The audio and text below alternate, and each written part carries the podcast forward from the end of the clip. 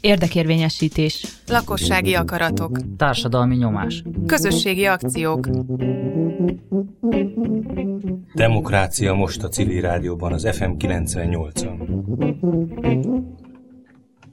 A Demokrácia most mai műsorában egy érdekes koalícióról, egy érdekes összefogásról fogunk beszélni. Magyarországon a nagy tavak, ezek a Balaton, a Velencei tó, a Tatai tó, a Fertőtó, ezek körül érdekes módon nagyjából egy időben, bár nem teljesen egyforma pillanat, kezdési pillanattal, létrejöttek különböző érdekvédelmi szerveződések. Többnyire az érdekvédelem részben a valódi esélyek további kibontására, ha én jól gondolom, de ahogy ez általában lenni szokott, az érdekvédelem valamilyen érdeksérelem ürügyén pattant ki, valami érdeksérelem ürügyén kezdődött a szerveződés. Most itt négy nagy tónak a szövetségéről beszélünk, és akkor még egy ötödik szereplő is van, a Civil Kollégium Alapítványnak van egy rendszer szint nevű programja, és Tikász Bendegúz, aki majd erről is fog beszélni, és az ő szinkronizáló, egyeztető szerepükről is biztosan. Szóval ez a mai témánk, a, mai, a demokrácia most mai műsorának a fő témája, hogy hogyan tudnak egyes érdekvédelmi csoportok megfogalmazódni, hogyan alakultak, mi, mi is a legfőbb profiljuk, illetve hogyan találtak utat egymáshoz. Ennyi talán, amit bevezetőként elmondani. Az összefogás a Balatonért Egyesületet Tarroni Gyarmati Andrea képviseli, a Stop Pavalon, ez az a civil mozgalom Tatán, ez dr. Karlosák Edina, a Velencei tavat Horányi Tibor, és a Fertőtó Barátai Egyesületet pedig Major Gyula képviseli. Így vagyunk együtt, és ahogy említettem, már Tikász Pendegúza az ötödik vendégünk mi mellettünk, a házigazda pedig Péterfi Ferenc vagyok.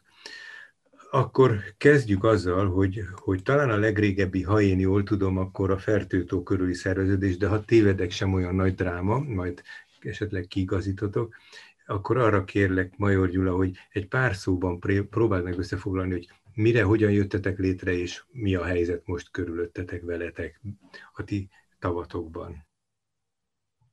Hát 2018-ban tapasztaltuk, hogy valami nincs rendben a fertőtó körül. Ugye 2015 óta folyamatosan tervezik a fertőtó strand részének, kikötőknek a felújítását, viszont 2017-ben volt egy tűzvész a cölöpházaknál, és az egész projektekkor egy fordulatot vett, és 2018-ban kerültek elő olyan információk, amik kezdtek, kezdték aggasztani a környékbelieket. Hát a mi speciális helyzet, mi helyzetünk speciális annyiban, hogy a fertőtó az közös magyar-osztrák területen van, ezért az osztrákoknak sem mellékes, hogy mi történik ott, ráadásul közös világörökségi terület, tehát épp a napokban derült fény arra, hogy valaki kérte a világörökségi stát listán a veszélyeztetettségi listára, vörös, úgynevezett vörös listára kerüljön fel a fertőtó a magyar oldali beruházások miatt. Bár osztrák oldalon is vannak nyilván beruházások, de itt most a magyar oldalit hangsúlyozták ki. Hadd had kérdezek annyit közben, Gyula, hogy, hogy és tudtok arról, hogy van osztrák oldalon is valamilyen érdekvédelmi koalíció, vagy érdekvédelmi artikuláció, tehát akikkel esetleg már ez ügyben lehet összekapaszkodni? Igen, tulajdonképpen az ő mintájukra szerveződtünk, tehát pont a Fertőtó Barátai Egyesület van Ausztriában is, hát nyilván ott német néven mondják. Tehát volt egy minta, ők már előbb kezdték ezt az ipart, ha szabad így mhm. fogalmazni, és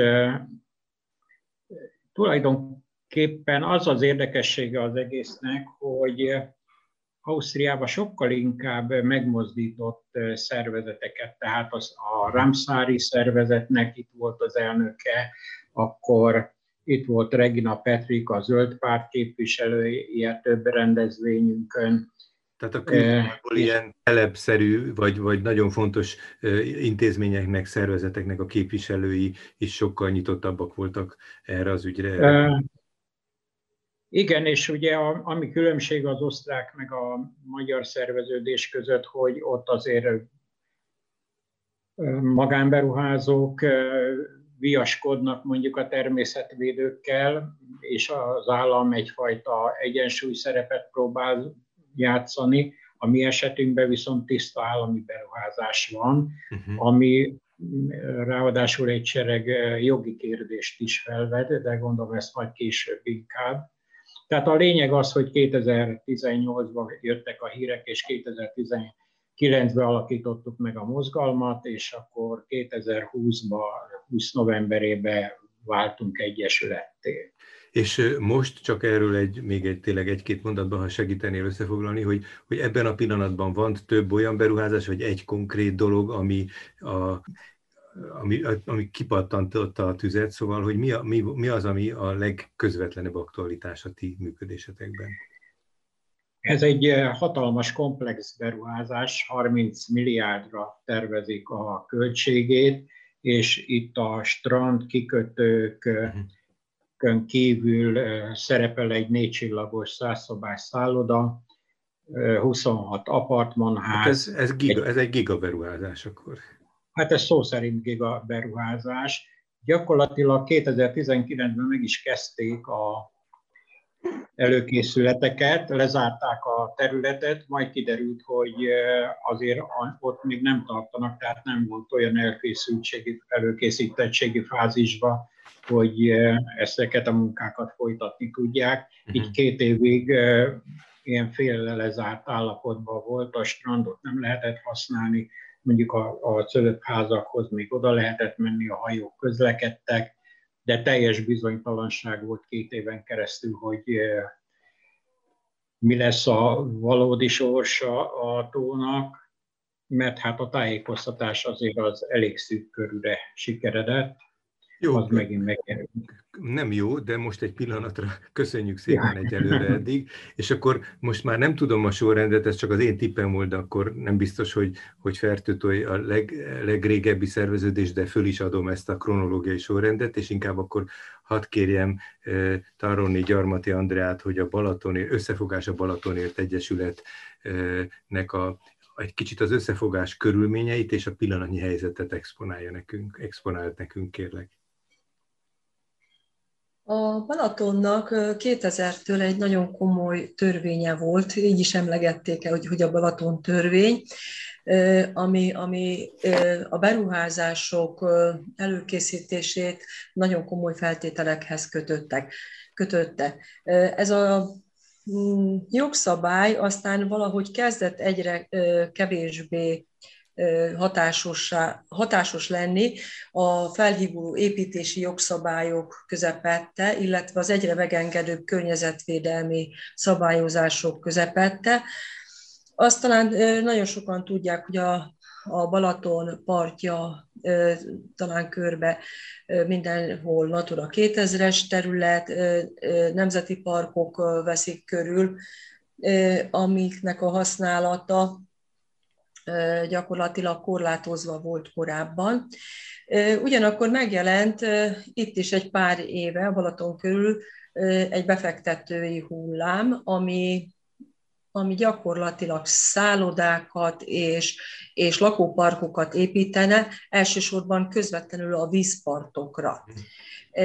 Felvásárolták a kempingeket, és ezeknek a helyén a településekhez nem illeszkedő hatalmas épületeket szeretnének felhúzni, kikötők épülnek, és mindezekkel lezárják a nagy közönség el, elől a partokat, tehát nem lehet lemenni a vízpartra sétálni, akár csak a, a, látványba gyönyörködni.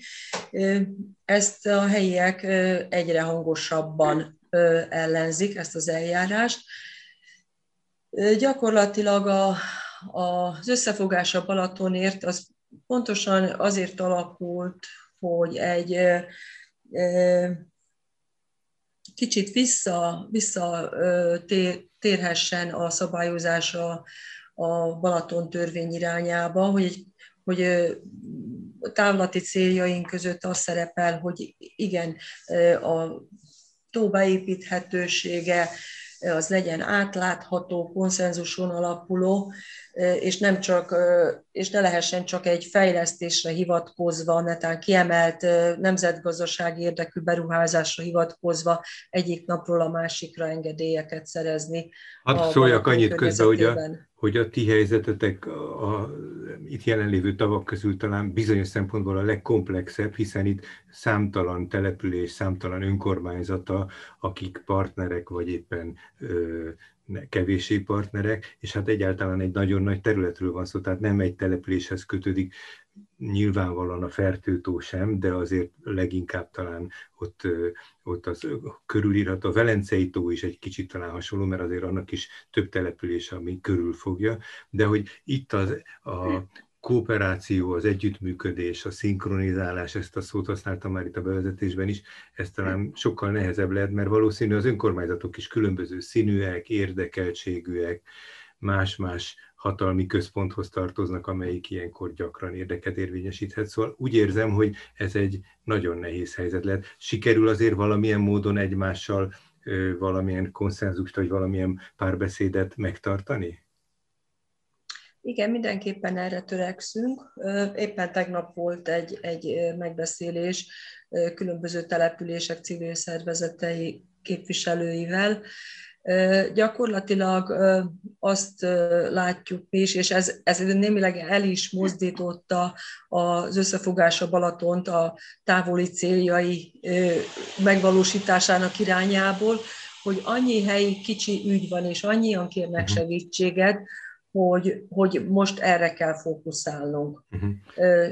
Elsősorban a Balaton keleti medencéje és az északi az északi part környékén tudtunk felkarolni ügyeket.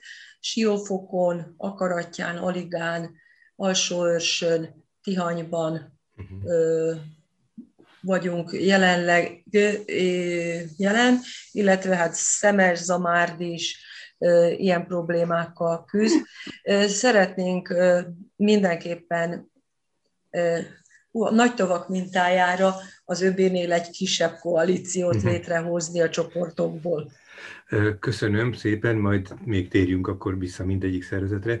Többször a civil rádióban már foglalkoztunk hosszabban, rövidebben a Tataitó kérdésével. Most a mai vendégünk, aki a tatai Stopavalon mozgalmat képviseli, dr. Karlosák Edina. Edina, téged is arra kérünk, hogy tedd meg, hogy összefoglalod egy picit, hogy hogy is áll ez a talán másfél-két éve elindult érdeksérelemhez kötődő ö, civil összefogás a ti környezetetekben. Igen. Köszöntök én is mindenkit. Ugye nálunk 2020. május 26-án egy sajtótájékoztató kapcsán értesült a lakosság arról, hogy a HEL cégcsoport egy szintén gigaberuházásnak nevezhető 120 szobás, ötcsillagos szállodát kíván közvetlen a tópart felépíteni. Nálunk az volt a jogi helyzet ezzel, hogy egy olyan beruházást és olyan tervet mutattak be ezen a sajtótájékoztatón, amit az érvényes építési, helyi építési szabályzat nem tett lehetővé. És gyakorlatilag ennek a sajtótájékoztatónak lett az a következménye, hogy megindult a szerveződés, a stoppavaló mozgalom, elsőként a Facebookon keresztül, és pillanatok alatt mintegy tízezer követője lett. Tehát gyakorlatilag ez volt az az érdeksérelem, ami a tatai lakosság körében, hogy úgy mondjam, a biztosítékot kiverte. Pillanatok alatt hatalmas felbojdulás lett a városban, és, és elindult ez a civil szerveződés. Ennek, tehát nagyon sokat dolgoztunk, és én azt gondolom, hogy abban, abból a szempontból szerencsés helyzetben vagyunk, hogy sikerült egy népsz, tehát olyan kérdést föltenni népszavazásra, amit végül is a bíróság segítségével, vagy a bíróság közreműködésével el kellett, hogy fogadjon a helyi tehát akkor van már, testület. Tehát, hogy ezen már túl vagytok, hogy akkor van egy elfogadott Nekünk népszavazási... négy elfogadott, így van, négy elfogadott népszavazási kérdésünk van. Ugye szeptemberben született meg a jogerős bírósági döntés erről, hogy ezekben a kérdésekben lehet népszavazást tartani. Ezt követően volt az a feladatunk, hogy akkor a népszavazás kötelező kiírásához szükséges a választópolgárok 25%-ának az aláírását megszerezzük. Októberben indult az aláírásgyűjtésünk, a veszélyhelyzetig volt erre lehetőségünk, három hét alatt sikerült 6300 aláírást összegyűjtenünk a 4000, a kötelező 4100-zal szemben, és azt gondoljuk, hogy ha még az az egy hét rendelkezésünkre állt volna, akkor egy 8000 körül meg lett volna az aláírás. Na most idáig ez nagyon szép történet, mert kötelező lesz kiírni a népszavazást, a, és mi a, olyan kérdéseink vannak, aminek a segítségével meg tudjuk azt akadályozni, hogy a helyi építési szabályzatot a képviselőtestület a HEL cégcsoport igényeinek megfelelően módosíthassa. Már hogyha a népszavazásban akkor... a lakosság nagy része mellétek áll, amit mondjuk Így van, így van, és itt a nehézséget az az okozza, igen, hogy ahhoz, hogy kötelező erejű legyen a helyi képviselőtestületre a népszavazás eredménye, a szavazatra jogosultak 50%-ának plusz egy főnek részt kell vennie uh-huh, rajta. Uh-huh hát ez lesz a még nehezebb falat. Hogy Látszik ha, most körülbelül, hogy mikorra lehet időzíteni ezt, hogy mikorra tervezik? Hát ugye a, az első lépcső az, hogy a veszélyhelyzet feloldásra kerüljön. Ja, ezt tehát nem, akkor onnantól, tudja, fogják, fog, onnantól fogják o, Onnantól még lesz egy hetünk arra, hogy még aláírás gyűjthetünk, és azt követően 45 napja van a képviselőtestületnek arra, hogy a, az aláírásokat hitelesítse, és utána kell kitűzniük valamikor a népszavazást. Úgyhogy én azt gondolom, hogy ha ez a pandémiás helyzet egy kicsit javul, akkor talán ősz vége felé talán lehet ebből a népszavazásból valami. Hát ezért kell majd nagyon-nagyon sokat dolgoznunk, hogy meg a tízezer embert el tudjuk vinni a, uh-huh. arra, hogy, hogy adjanak be, hogy jöjjenek és szavazzanak.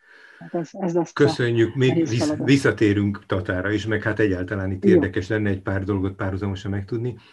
Velencei tóhoz érkeztünk el, Horányi Tibor, aki a, az ottani ö, ö, Alba Natura civil alapítvány, azt hiszem ez a civil szervezet neve, ugye, aki, aki a... Így van, igen.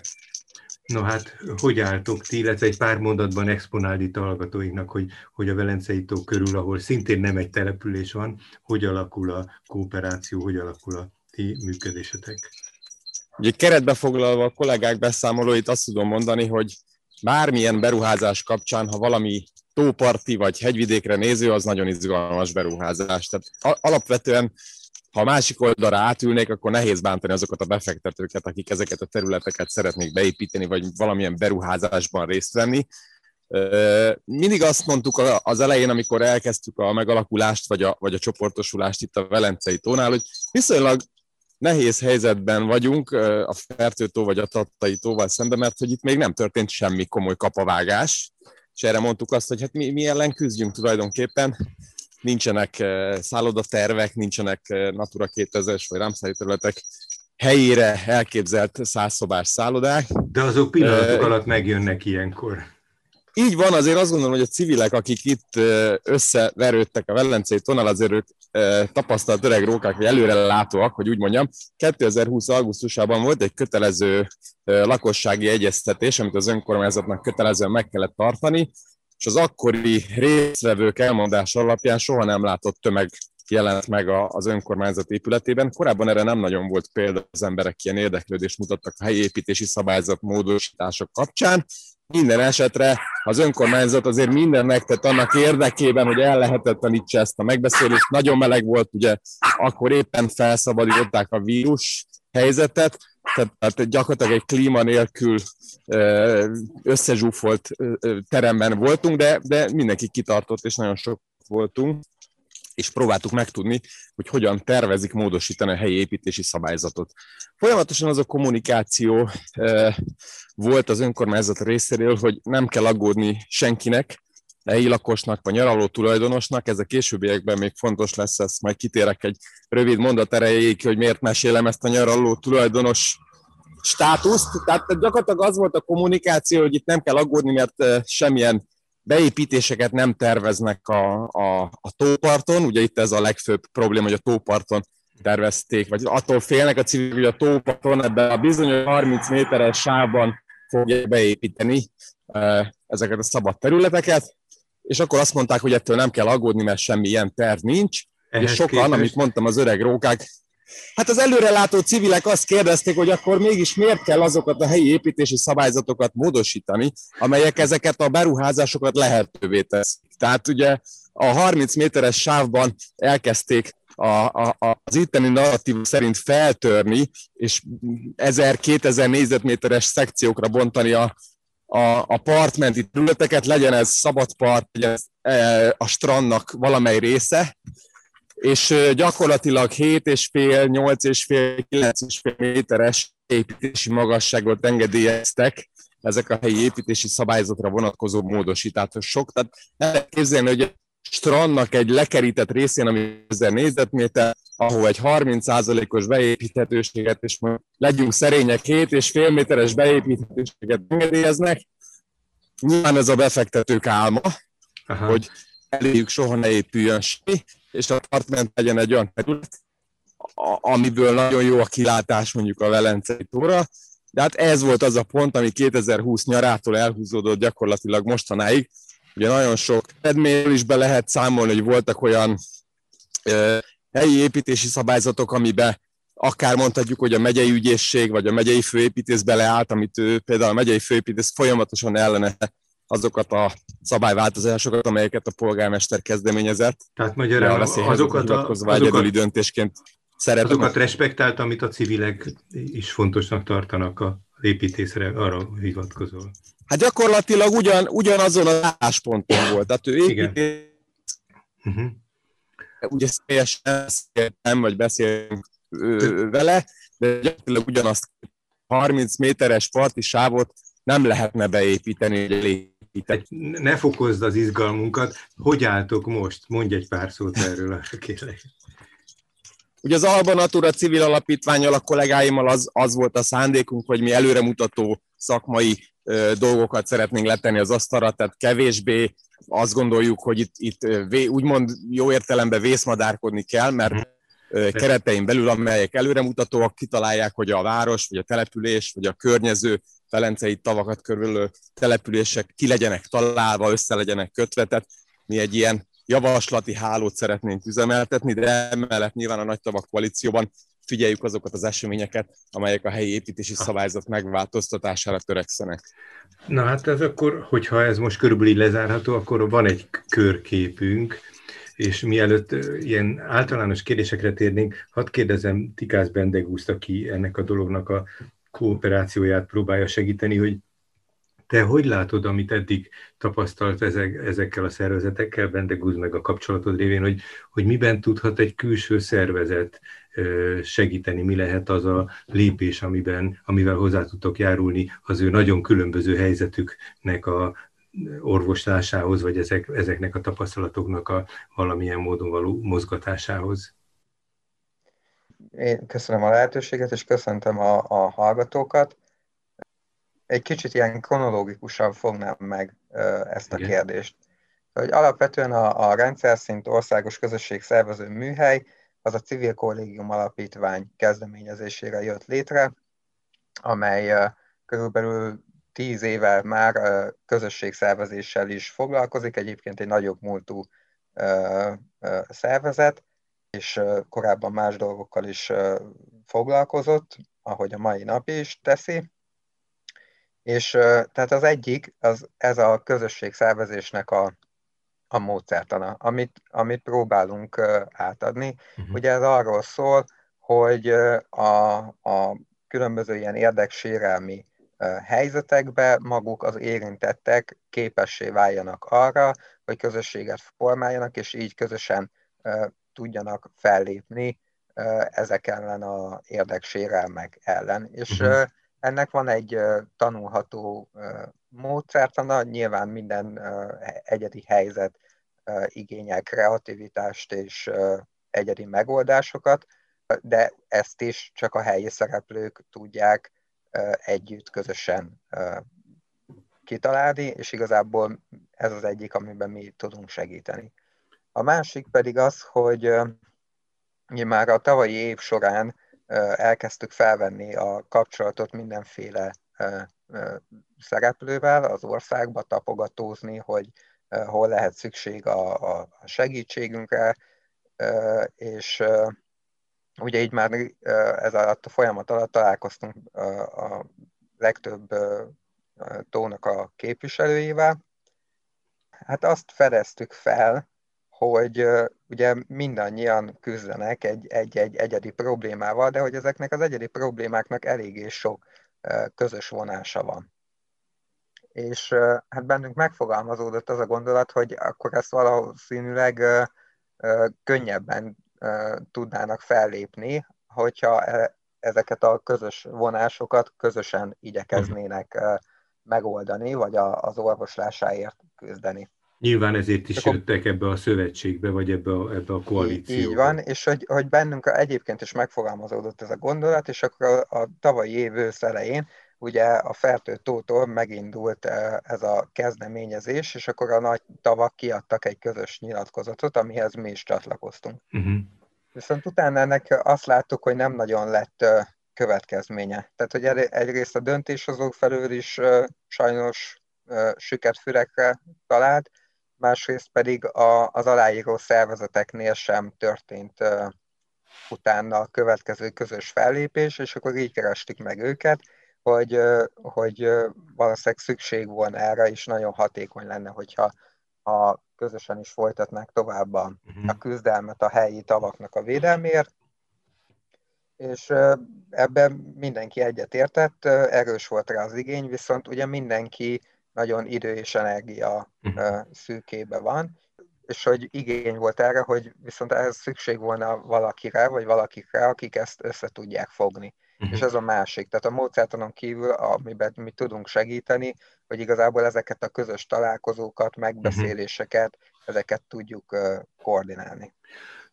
Köszönöm, most egy kicsit azért így képbe kerültünk. Azt hadd kérdezem meg egy-két mondatos válaszokat, hogyha mondanátok, most már a tavaknál mindenki nyilván bendegúznak is, hogyha ehhez hozzátenni valója van, hogy, hogy Balaton, Velencei tó, Tata, Fertőtó, hogy, hogy itt volt most, vagy itt van most, milyen szívesen mondtam volna múlt időben, itt van most ez a pandémia, és ez a küzdelmeknek a, az egyik legnagyobb akadálya lehet, legalább akkora, mint a másik fél, akivel valamilyen módon közös nevezőre kellene jutni, hogy egyrészt csak egy-két mondatban, ha jelzővel tudjátok mondani, hogy mennyire akasztotta be ezeket a folyamatokat, illetve találtottok-e olyan utakat, módokat esetleg, amivel még ebben a helyzetben is lehet tovább haladni, hogy ne egy lefagyott állapot legyen, hogyha van ez ügyben bármilyen ötletetek, ajánlásotok, amit ehhez most hozzátennétek, Major Gyula, nem tudom, hogy te neked van-e?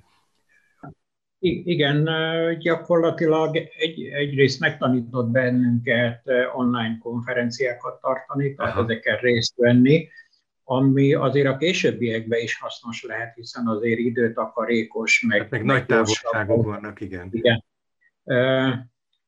Hát ami, amiben viszont nehezítette, hogy mi például petíciót szeretnénk átadni, ugye van egy petíciónk, amit elindítottunk, és 8000 aláírásnál járunk jelen pillanatban, azt szeretnénk a címzetteknek nyilvánosságra átadni, ezt például nem tudjuk uh-huh. megszervezni, vagy nem tudjunk közösség, közösségi akciókat szervezni a Fertőparkra, vagy a Sopron, bár mondjuk a Sopron Városháza hiába szervezzük, mert ugye kivették az önkormányzatok kezéből ezeket a témákat, tehát ezek, ezek viszont állnak, és Aha. ezekre várnak.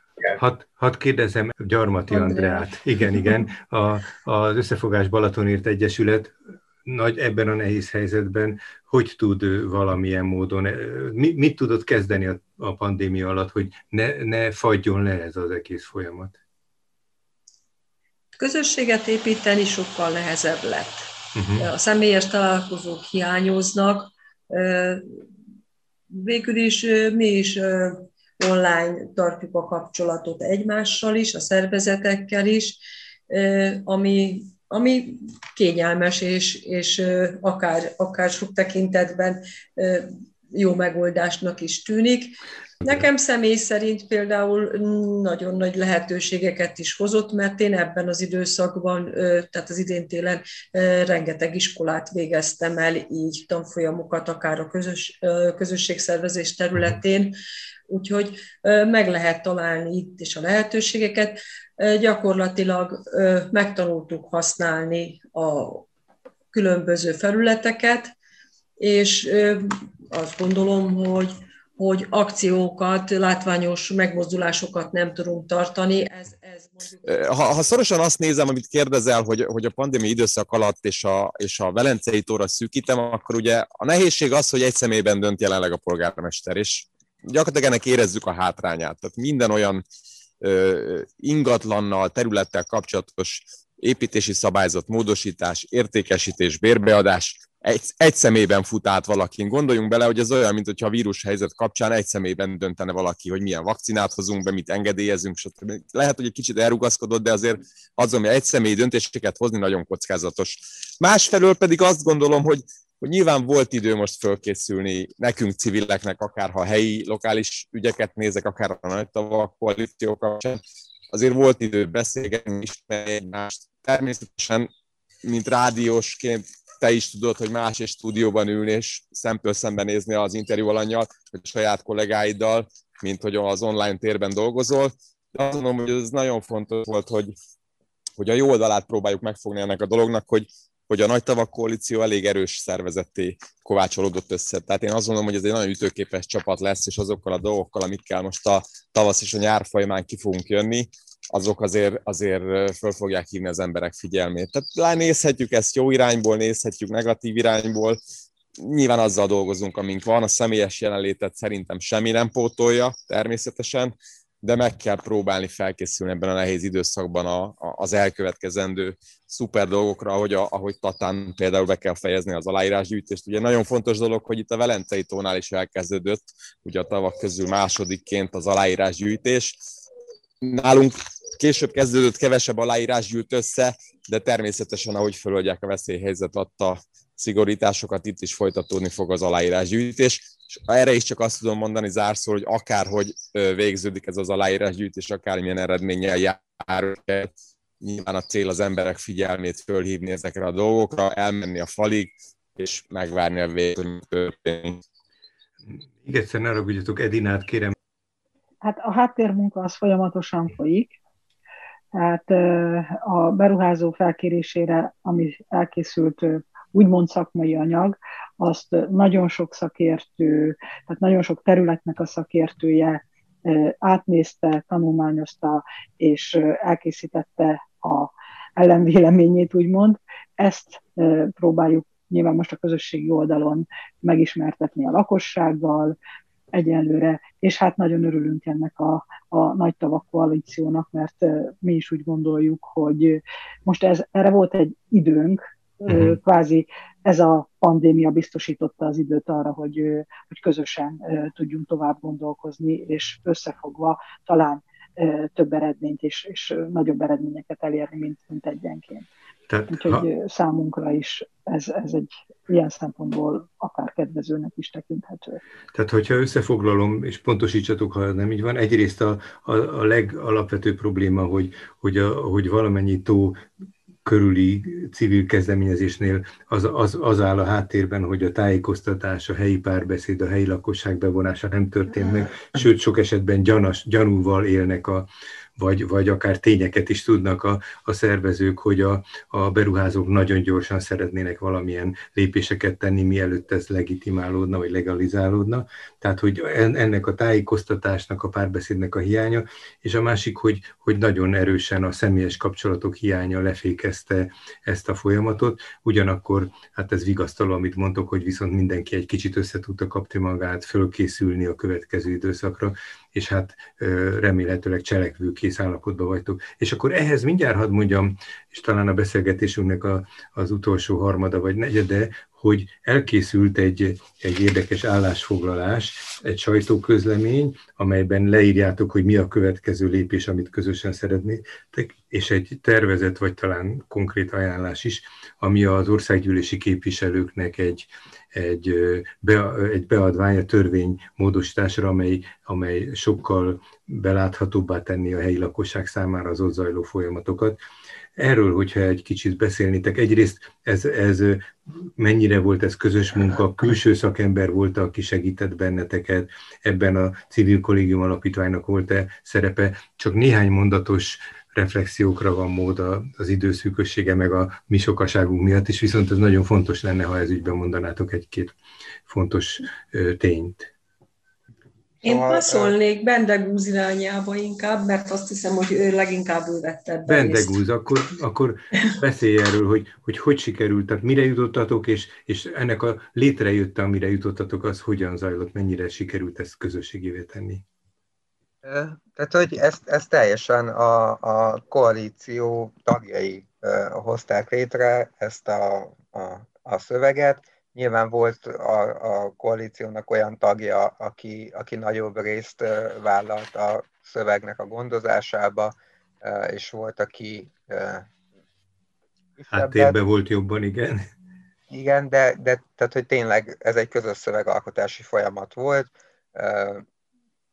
Az egyikünk elkészítette a szövegtörzset, és aztán ezt mindenki gondozta, közösen átolvastuk, kommenteltük, megvitattuk a kérdéses pontokat, és aztán együtt lekerekítettük a, a végét, és tehát ugye itt lényegében két szövegről van szó, az egyik ez a, a közös sajtónyilatkozat, a másik az pedig a lényeg, amiről a sajtónyilatkozat is szól, ez ugye az a országgyűlési határozati javaslat, amit elküldtünk a frakcióvezetőknek, minden frakcióvezető megkapott, és arra kértük őket, hogy támogassák a nagy tavaknak az ügyét, és vigyék be az országgyűlés elé, és az országgyűlés fogadja el ezt a határozatot, amiben felszólítja Magyarország kormányát arra, hogy védje meg a nagy tavainkat. Van-e valamilyen reflexió erre már? Tehát nem tudom, mikor történt, mostanában volt, vagy egy kicsit korábban, de hogy valamit tudtok-e ennek a beadványnak a sorsáról?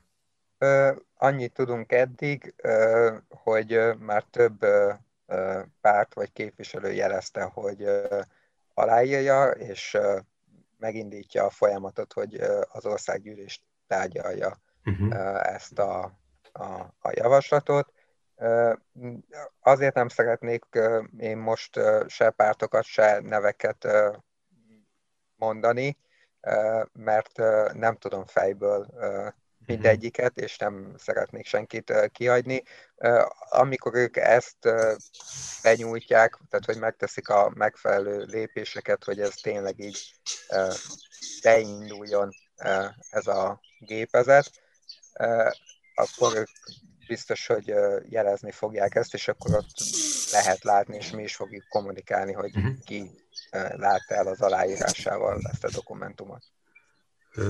Van-e valaki, aki hozzáfűzni akarna? Tibor, látom a mozgó Igen, igen, igen, igen. Bendeguszhoz hozzáfűzve, hogy azért nagyon jó, hogy nem mondott semmit, mert hogy szeretnénk leszögezni, és ez egy megállapodás a csapaton belül, hogy ez nem pártpolitikai kérdés. Tehát lehetne mondani, nyilván föl lehetne sorolni pártokat Magyarországon, tehát mi, mi nem húzunk sehova, nem választunk senkit, ez, ez nem pártpolitikai kérdés az, hogy védjük meg a nagy tavainkat. És zárólag én, én a Velencei tó képviseletében, az Alba Natura civil alapítvány képviseletében én egy, egy záró mondatot szeretnék, hogy mindenki higgyen a szemének és a fülének. Tehát bármilyen terül, településen, területen, ugye legfőképpen a nagy tavaknál változásokat lát, helyi építési változatok változtatásait látja, hogy higgyen a szemének és a fülének, ezek nem viccből változnak ezek a szabályok. Az utolsó mondat pedig az, hogy az alaptörvény is megfogalmazza azt, hogy a, a civil társadalomnak nem csak a lehetősége, hanem kötelessége is megvédeni ezeket a természeti értékeket, jelen esetben, úgyhogy mi nem, nem azért csináljuk ezt, mert valami sértettség van bennünk, vagy mi szeretnénk oda szállodát építeni, hanem úgy gondoljuk, hogy nekünk ez kötelességünk, és, és vannak olyanok nyilván a társadalomban, akik felemelik a hangjukat, és vannak olyanok, akik nem. Mi az első csoportot erősítjük.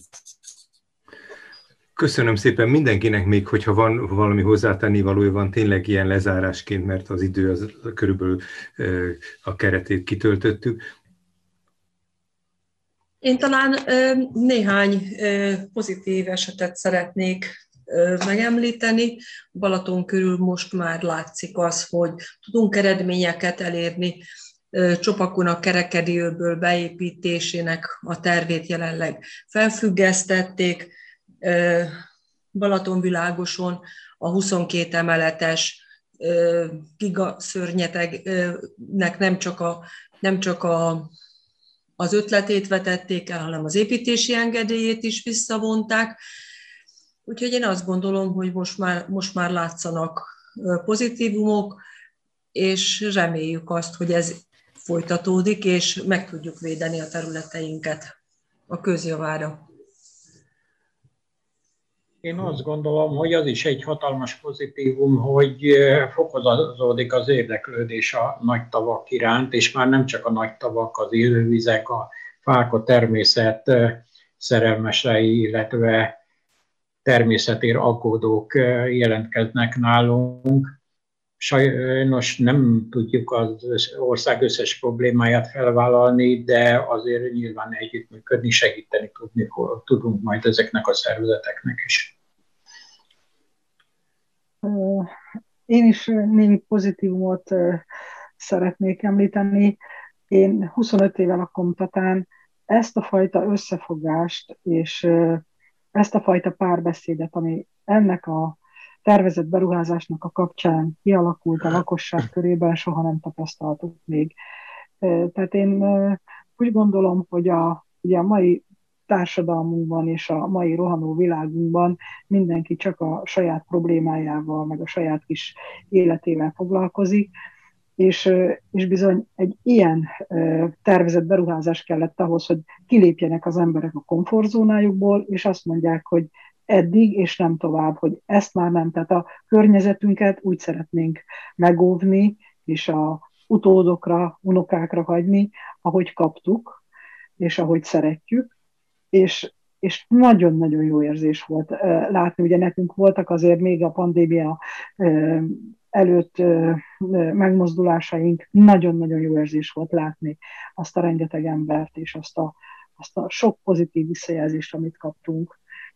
Nagyon jó volt átélni és megélni, és bízunk abban, hogy ez, ez így marad, és elérjük a, a célunkat, és megakadályozzuk ezt a történelmet itt a tóparton, amit a Hell Energia csoport szeretne.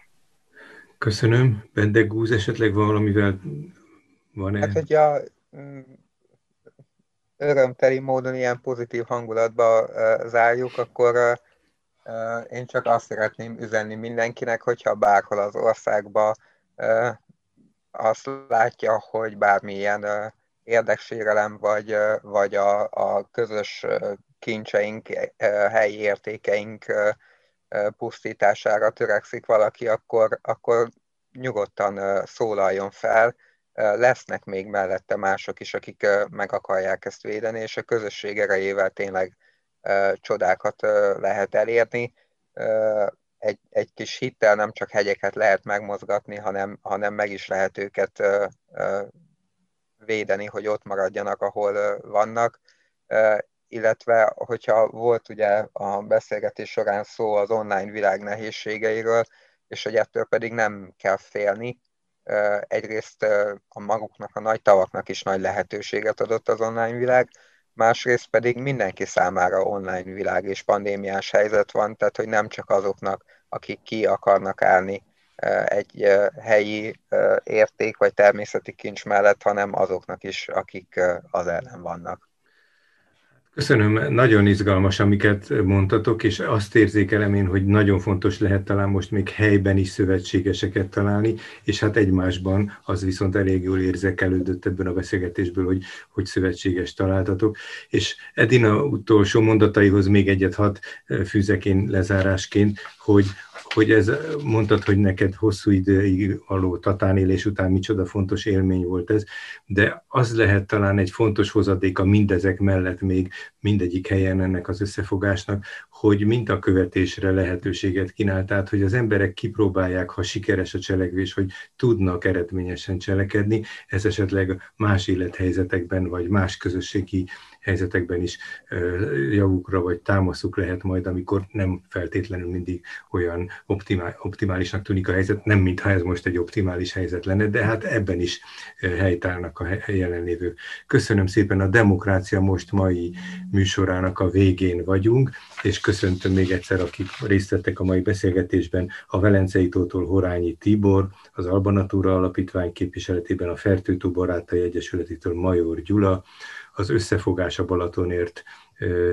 keretében Taronni Gyarmati Andrea, és a Stop Avalon civil mozgalom keretében pedig Karlosak Edina a civil kollégium képviseletében, akik a rendszer szintű összefogásban közreműködnek, Tikász Bendegúz volt a vendégünk. Még egyszer köszönöm mindegyikötöknek.